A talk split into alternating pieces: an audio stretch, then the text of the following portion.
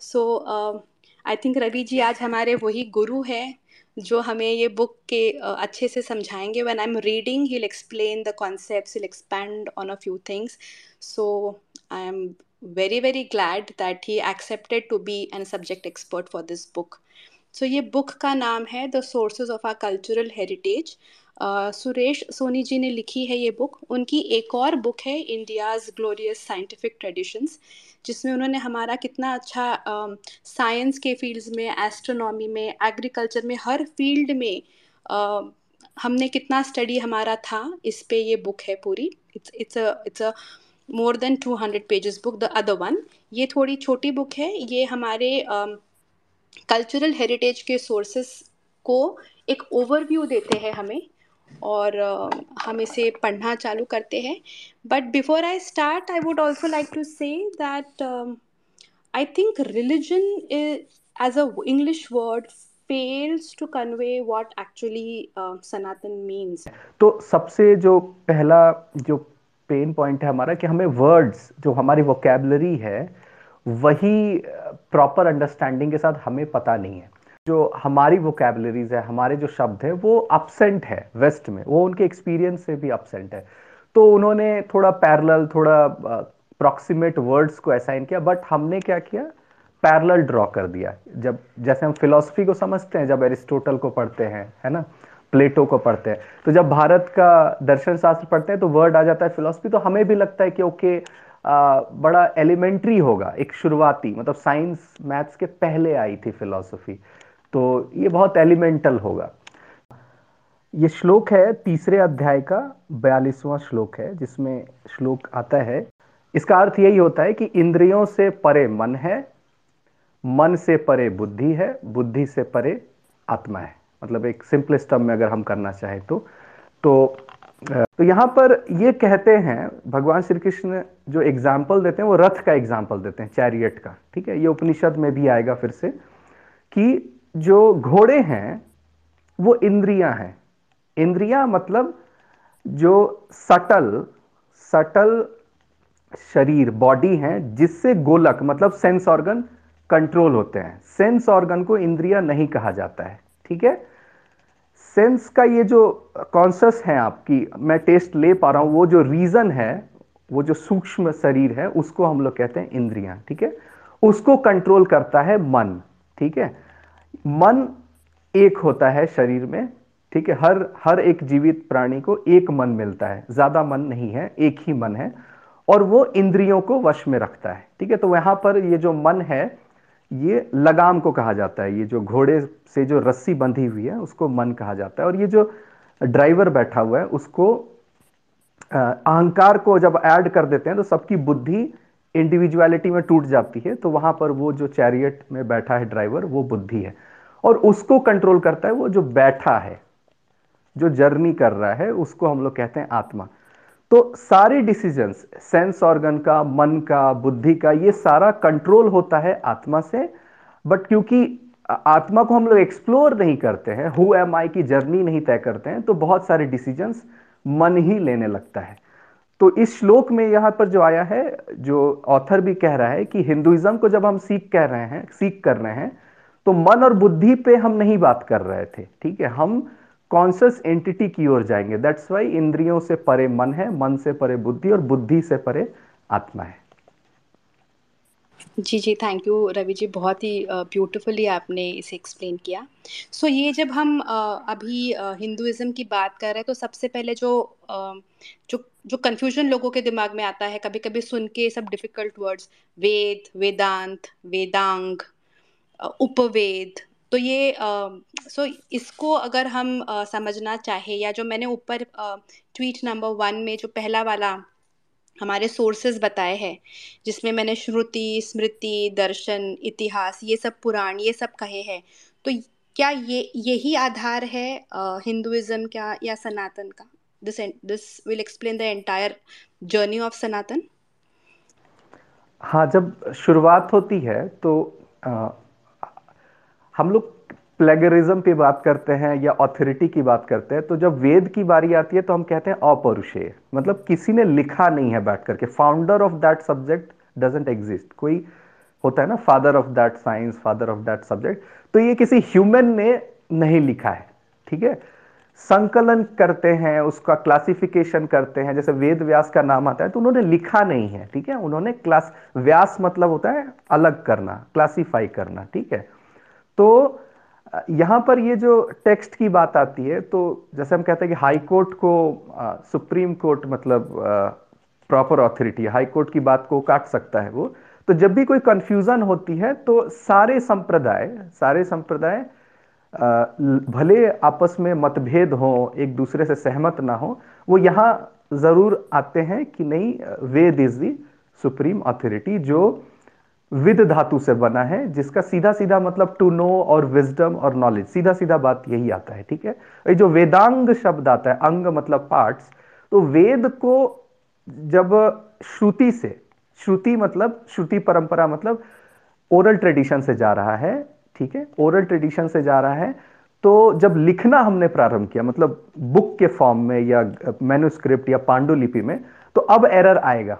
Printing mistake होंगे manipulation होगा। शब्द के आधार पर जगह बदलते ही उसकी फोनेटिक्स बदल गई, उसके अर्थ के अनर्थ होने लगते हैं, ठीक है? तो वहाँ पर वेदांग को वापस से स्टैब्लिश किया गया कि नहीं, इसके आधार पर आप एटाइमोलॉजी इसकी फोनेटिक्स इसकी ग्रामर तो जिसमें हम कहते हैं निरुक्त है जिसमें व्याकरण है, जिसमें ज्योतिष है, जिसका मतलब एस्ट्रोनॉमी नहीं होगा यहाँ पर। एवरी कैलकुलेशन समय, काल, गति, तारों की, नक्षत्रों की, सारी जो मेज़रमेंट की पूरी बात हो जाती है एस्ट्रोनॉमिकल वो सारा ज्योतिष में आ जाता है। तो ज्योतिष, हम कहते हैं शिक्षा फोनेटिक्स मतलब साउंड क्या होगा? प्रॉपर उच्चारण आप अलग कर देंगे तो मे भी दूसरे जगह उसका कुछ और अर्थ निकलता होगा तो फिर अनर्थ हो जाएगा। फिर यहाँ पर निरुक्त है। अगर वेद के कोई श्लोक, कोई शब्द के अर्थ आप भूल रहे हैं तो उसके रूट वर्ड से, उसको फिर से क्या हम, उसके मीनिंग को फिर से हम, उसकी कंसिस्टेंसी जो वो लूज कर रहा है, उसको रीस्टैब्लिश कर सकते हैं। क्या वहाँ पर ये निरुक्त जो है आपका हेल्प करता है। और व्याकरण, मुझे बोलने की ज़रूरत नहीं है कि व्याकरण जो, जैसे अष्टाध्यायी पाणिनि ने लिखी है तो रूल्स फॉर रूल्स ठीक है? सभी वर्ड्स फिर वाक्य में, फिर फ्रेज में, उसका कॉन्टेक्स्ट में क्या मीनिंग है, उसका क्या अर्थ निकलेगा, ये सब जो है आपका व्याकरण फिर से उसको बाय रूल लॉक करता है। नहीं तो आप फिर मिस इंटरप्रिटेशन की ओर बढ़ते हैं। तो वेदांग जो है टेक्निकली वेद को सही सही इंटरप्रेट करने के लिए क्या टूल्स हैं जो भी शाखा बाद में बने, संप्रदाय बने तो उसके लिए वेदांग को यूज़ किया गया। उपवेद मतलब वेद में उनका सीड है बस, ठीक है? वहाँ पर उतना अच्छे से एक्सप्लेन नहीं किया गया है बट एक सीड है और फिर वो एक एलिबरेटिव वे में फिर वो सब्जेक्ट और फिर उसको एक्सपैंड किया गया तो वहाँ पर उपवेद आ जाता है। और निरुक्त में ऐसे भी गुण है कि पूरे दुनिया में ऐसा कोई ग्रामर या कोई लैंग्वेज नहीं है कि नए वर्ड को वो बहुत इजीली अपने में समा पाए। बट अष्टाध्याय या निरुक्त में इतनी क्षमता है कि नई कोई फेनोमेना कोई वर्ब को आप एक्सप्लेन करो, उससे नए वर्ड को वो बना सकता है। माय क्वेश्चन वाज कि हम बात कर रहे हैं वेद, जिसे हम श्रुति भी कहते हैं और इसलिए कहते हैं कि हमने ये अपौरुषीय है, हमारे साधुओं ने अपनी तपस्या से ये सुनी थी। Then we have smriti then we have puran we have इतिहास, we have आगम, and we have दर्शन। तो हमारे पास ये हम छः जो हम मैंने अभी नाम लिए, ये छः जो लिटरेट, लिटरेरी वर्क्स है हमारे। ये ही हमारा पूरा बेस है हमारे सनातन कल्चर का। हाँ ये निगम शास्त्र का पूरा एक कलेक्शन होगा और फिर इसके बाद, फिर आगम शास्त्र का एक अलग ब्रांच चलेगा। ठीक है? मतलब जो तंत्र को हम लोग बहुत मतलब डिस्कशन में वो छूट जाता है बट तंत्र का फिर एक अलग पैरल पूरा चलेगा। और ये जो है, ये निगम शास्त्र मतलब वेद से पूरा का पूरा ये सारे ब्रांचेस आपके निकल रहे हैं। इतिहास तो पूरा का पूरा एज इट इज़ जो हम कहते हैं कि इवेंट हैपन हुआ मतलब हिस्ट्री टेक्निकली वो उसमें आ गया। पुराण में जीनियोलॉजी पूरी है मतलब वो भी एक हिस्ट्री है बट उसमें रिकॉर्ड ऑफ़ इवेंट्स बहुत ज़्यादा है, या फिर वेद के एब्स्ट्रैक्ट या बहुत हार्ड टू कॉम्प्रीहेंड जो स्पिरिचुअल ट्रूथ्स हैं, उसको वाया आइदर एक्चुअल इवेंट और स्टोरी टेलिंग जो है हम आम जन में उसके प्रचार प्रसार करते हैं वो पुराण के माध्यम से पूरा होता है, ठीक है? और यहाँ पर एक स्मृति जो वर्ड आती है, स्मृति मतलब जो ऑलमोस्ट जो श्रुति नहीं है, वो ऑलमोस्ट स्मृति में ही हम लोग बात करते हैं, जो टाइम बाउंड होता है टाइमलेस नहीं होता है, ठीक है? और ऑफ़ कोर्स उसमें ऋषि, व्यक्ति, उसमें लोग इन्वॉल्व होते हैं मतलब वो ब्रह्मांड का एक इटर्नल ट्रूथ नहीं है। मतलब इस प्रलय के बाद में भी वो एप्लीकेबल ना हो। नेक्स्ट जब सृष्टि बनेगी उसकी स्मृति अलग होगी। जी जी। मतलब वेदों को समझ के उसके ऊपर अगर किसी ने अपना पर्टिकुलर ऐसे या रिसर्च पेपर लिखा है तो वो उस पर्टिकुलर साधु या ऋषि का स्मृति कहलाएगा। उनका खुद का एनालिसिस या interpretation of a particular part of a Veda is a smriti okay okay, मतलब और स्मृति में लॉ कोड्स और हमें कैसे हमारे समाज में रहना है और नियम ये सब हमें स्मृतियाँ सिखाते हैं। And it should be upgraded मतलब स्मृति अपग्रेड होता है काल के अनुसार ठीक है देश के अनुसार। जी जी। Yes Vedant please go ahead with your नहीं मुझे आकांक्षा जी वैसे कुछ प्रश्न भी थे और मुझे कुछ बोलना भी था कि जैसे कि हम ये सोल की डिवाइन करेक्टरिस्टिक्स की बात करते हैं, जो कि डिफरेंट उपनिषद में लाइक छंदोग्य उपनिषद वगैरह और जो महावाक्य उसमें बताई गई है।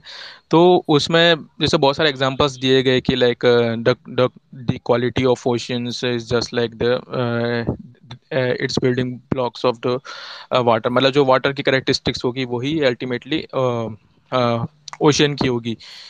तो मुझे मतलब ये देखना था कि उसी तरह उसमें लिखा है कि soul has all qualities of God and does the divine तो मतलब ये जो वननेस है जो शंकराचार्य जी ने ने भी अपनी कमेंट्रीज में बताई है कि स्वरूपा एकम करके जिसको आप मतलब साइकिल्स और like cycles of life and death में राइटियस डिट्स परफॉर्म करते रहो और उस एक स्टेट ऑफ़ माइंड्स के साथ अल्टीमेट ब्लिस आप अटेंड कर सकते हो। और वो राइटियस डेट्स बेसिकली एक धर्मा प्रैक्टिसिंग धर्मा जैसे ही होते हैं लाइक योगा मेडिटेशन मंत्र जाप, स्वाध्याय वगैरह। तो मतलब इसमें ये वननेस और जो डिवाइन करेक्टरिस्टिक्स ऑफ़ सोल है, उसको लाइक कैसे डिफाइन करते हैं? मतलब कि वननेस मेरा क्वेश्चन मतलब रवि जी से ही रहेगा कि जो वननेस की हमेशा बात करते हैं, वो मतलब कैसे वो डिवाइन करेक्टरिस्टिक्स हो जाती है आत्मन की या फिर परमात्मन को दोनों को एक एक जैसा माना जाता है या फिर उनकी करेक्टरिस्टिक्स कॉमन मानी जाती है? Okay okay. आप आपका जो क्वेश्चन है वो आसानी से उत्तर अभी मैं दूँगा नहीं।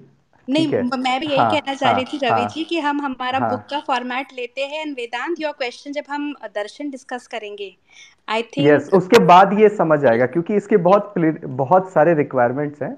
जैसे अभी सोल और ये सब वर्ड यूज़ कर रहे हैं पहले आ, उसको ही थोड़ा सा समझना पड़ेगा आत्मा को जीवात्मा को जीव को ब्रह्म को ये सारे पहले डिफाइन करने पड़ेंगे देन इक्विवेलेंस आएगा ना क्या नहीं है पहले उसको एलिमिनेट करना सीखेंगे उसके बाद एग्जैक्टली exactly वो समझेंगे क्या है ठीक है हाँ the Ved have been a pri- of prime importance in Indian social life. Uh, since ancient times, the Veds have been considered the life spring, the Gangotri of our philosophy, religion, and culture. The importance of the Ved can be ascertained by going through some of the popular sayings. Uh, Veds are the basics of all dharma. Ved are the basis of all knowledge. Meaning of the word Ved. What is Ved? When we ask this question, we are led to another question. What is the meaning of the Ved? Is it a book? On examining this question, we realize that the word Ved originates from the root word with, which means to know. Therefore, the meaning of Ved is treasure of knowledge. अब religion जो हम लोग कहते हैं ना कि all religion are same यहाँ पर पहला डिफरेंस आ जाता है।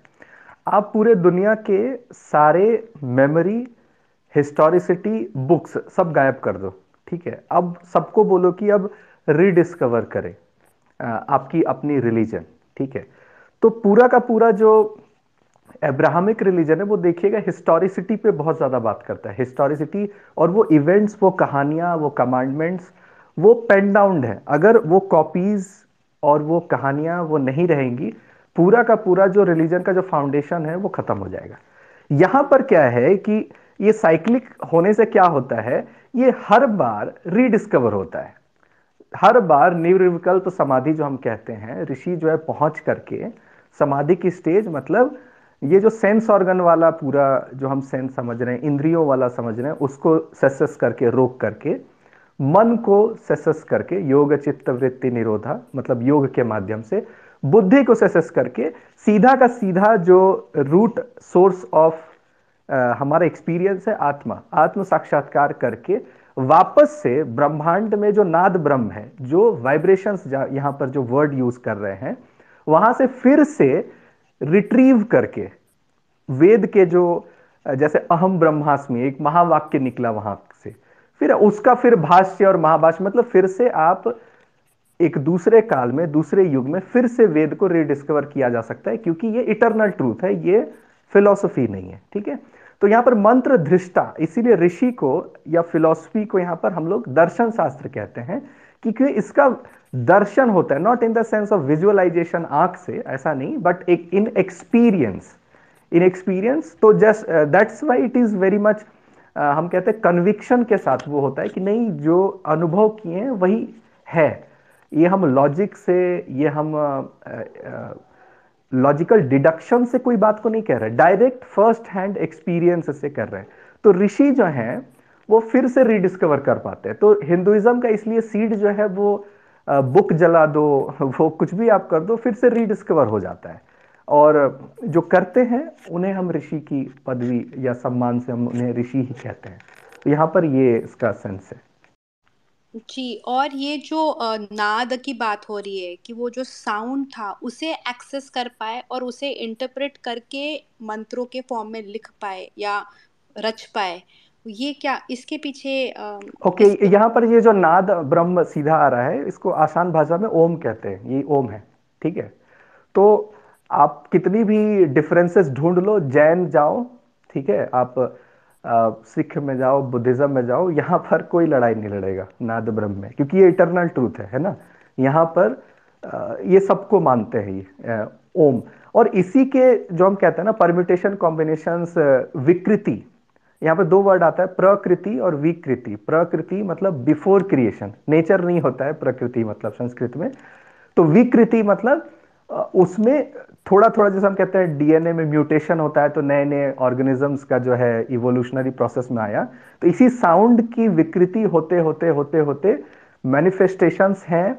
और इवन क्वांटम फिजिक्स में अगर मैं आऊँ तो मास के डेफिनेशन में ये अभी स्ट्रिंग थ्योरी पे आते हैं, ठीक है? पहले न्यूक्लियस को डिस्कवर किया, फिर बोला कि फंडामेंटल पार्टिकल एटम है, फिर उसके बाद आया नहीं थ्री फंडामेंटिकल पार्टिकल है, फिर आया कि नहीं 200 फंडामेंटल पार्टिकल है, फिर गॉड पार्टिकल है, फिर लास्ट में अब ये बोल रहे कि नहीं, पार्टिकल जैसा कुछ नहीं है फ्रीक्वेंसीज हैं वाइब्रेशन हैं स्पेस का कर्ल है टाइम का कर्ल है, और वहाँ से मास का जनरेशन हो रहा है। तो ये जो पूरा का पूरा क्वांटम फिजिक्स भी अभी जा रहा है तो मास के डेफिनेशन में ही लड़ जाएगा जो अभी तक साइंस ने स्टैब्लिश किया है।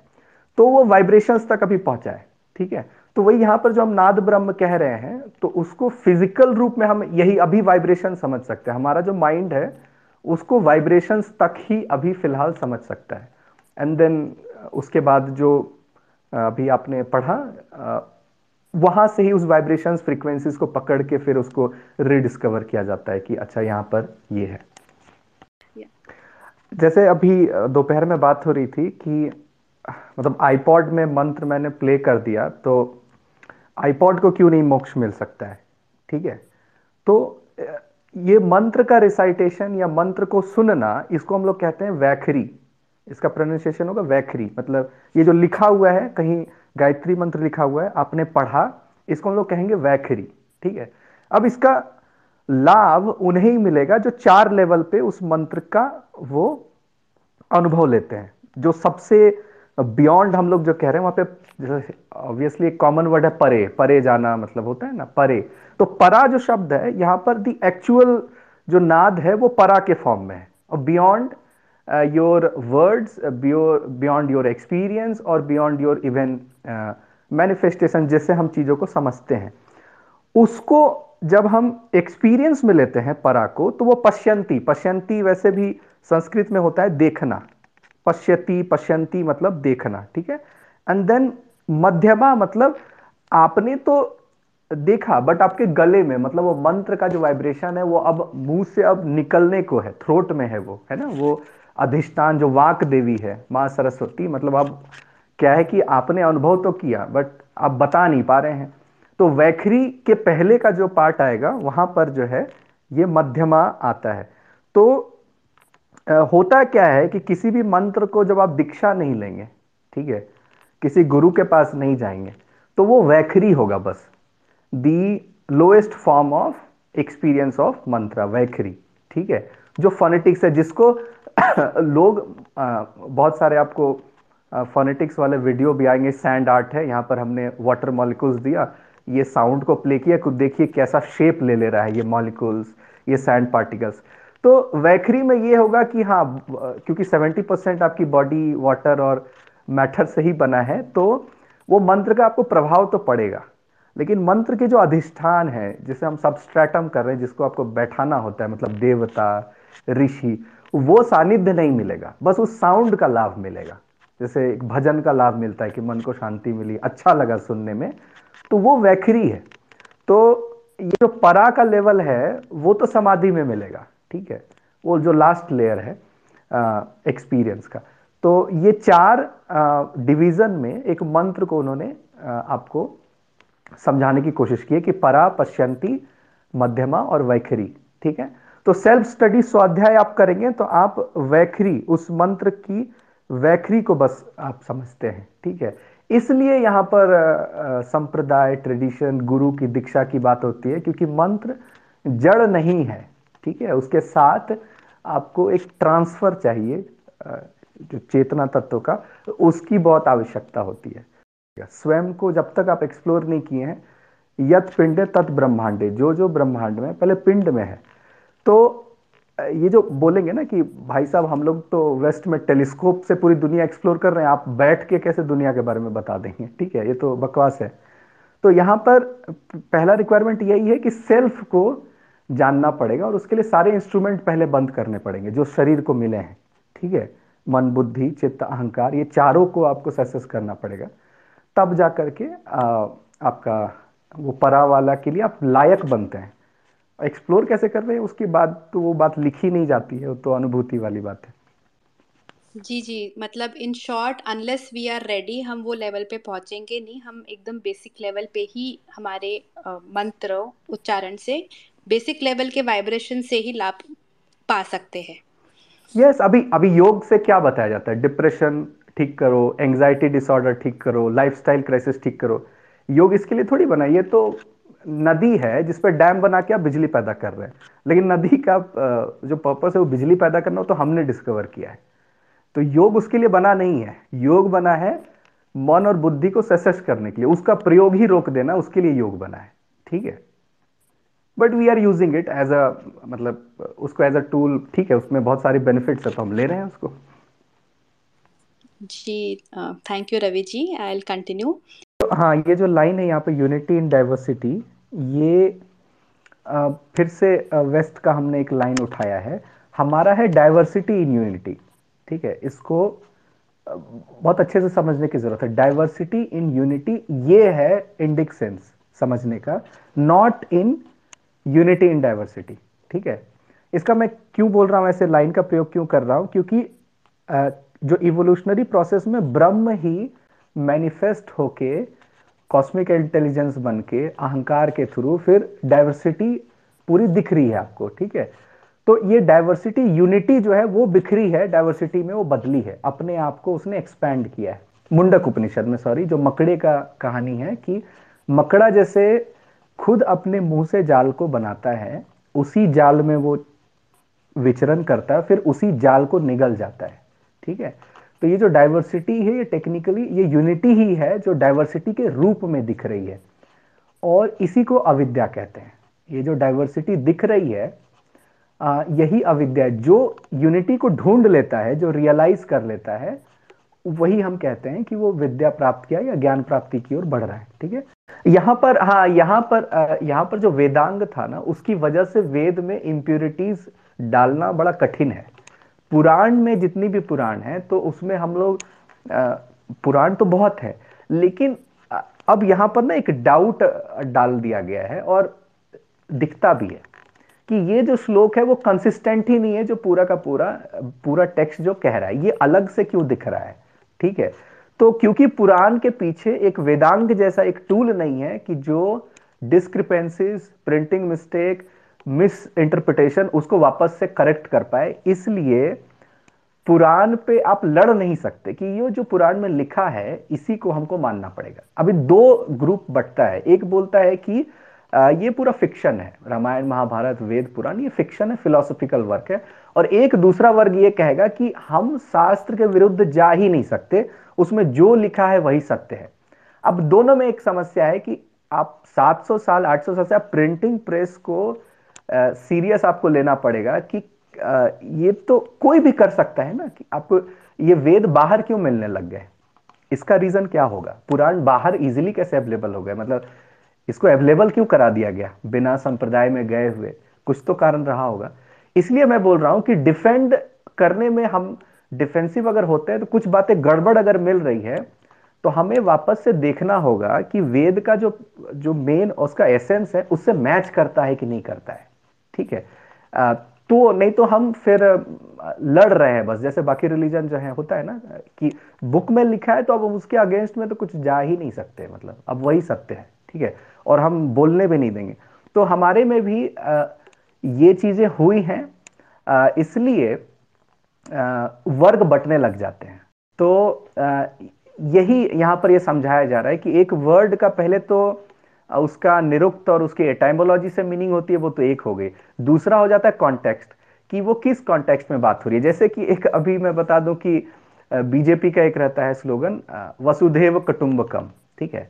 नाउ पॉलिटिकल पार्टी मतलब बीजेपी उसको ऐसे कॉन्टेम्पलेट कर रही है कि ये आदि भौतिक है मतलब वी वर्ल्ड मतलब हम लोग सब फैमिली हैं। ये भौतिक बात हो गई, ये आध्यात्मिक में भी हम जा सकते हैं। लेकिन इसका जो, ये जो कॉन्टेक्स्ट आता है वसुधैव कुटुंबकम, ये पारमार्थिक सत्य के लिए आता है। ये मतलब जो चेतना है, वो हम सब में एक समान है, उसके ऊपर बात आती है बट डाइवर्सिटी को डिनाई करने के लिए नहीं बोला जाता है कि सामने वाला टेररिस्ट भी हो सकता है। ठीक है? तो ये कॉन्टेक्स्ट होना, एक भी शब्द जो है या वाक्य है, वो किस कॉन्टेक्स्ट में है, उसका मीनिंग थ्री लेवल में कौन सी लेवल पे बात हुई है, वो देखना बहुत ज़रूरी है, ठीक है? इसलिए हितोपनिषद में इस लाइन का दो कहानी है, वसुदेव कुटुंबकम का, दो अलग अलग कहानी है, ठीक है? तो हमें वो चीज़ समझना बहुत ज़्यादा ज़रूरी है। तो यहाँ पर ये कॉन्टेम्पलेशन ऑफ़ मीनिंग के लिए तीन टूल्स दिए गए कि अच्छा आपको, योग में बात हो रही है तो वहाँ पर अहिंसा प्रोमिनेंट हो जाएगी। ठीक है? और जब आप राजधर्म में आ जाएँगे तो आप धर्म की रक्षा के लिए हिंसा करेंगे, वहाँ पर यह बात आ जाएगी, है ना? तो आप देखिए कॉन्टेक्स्ट को लेकर के हमारा जो धर्म है, या आश्रम को लेकर के वो बदलता है। इसलिए उस चीज़ को हम संन्यास धर्म वाली बात को गृहस्थ में अगर डाल देंगे, और गृहस्थ वाली को संन्यास में तो गड़बड़ हो जाएगा। ठीक है? सर तो हम हम, हमको एक गुरु की तो ज़रूरत है ही। ऑन आर ओन तो हम वेद को समझ ही नहीं सकते। We will need a proper guru. मतलब जो हमारी परंपरा रही है, वो कितनी एक्यूरेट रही है कि unless you have a guiding person a guru, आप ये सब खुद से इन्फर ही नहीं कर सकते information so therefore keeping the context in mind, we must understand that the vedic words and derivative or etymological words are to be studied well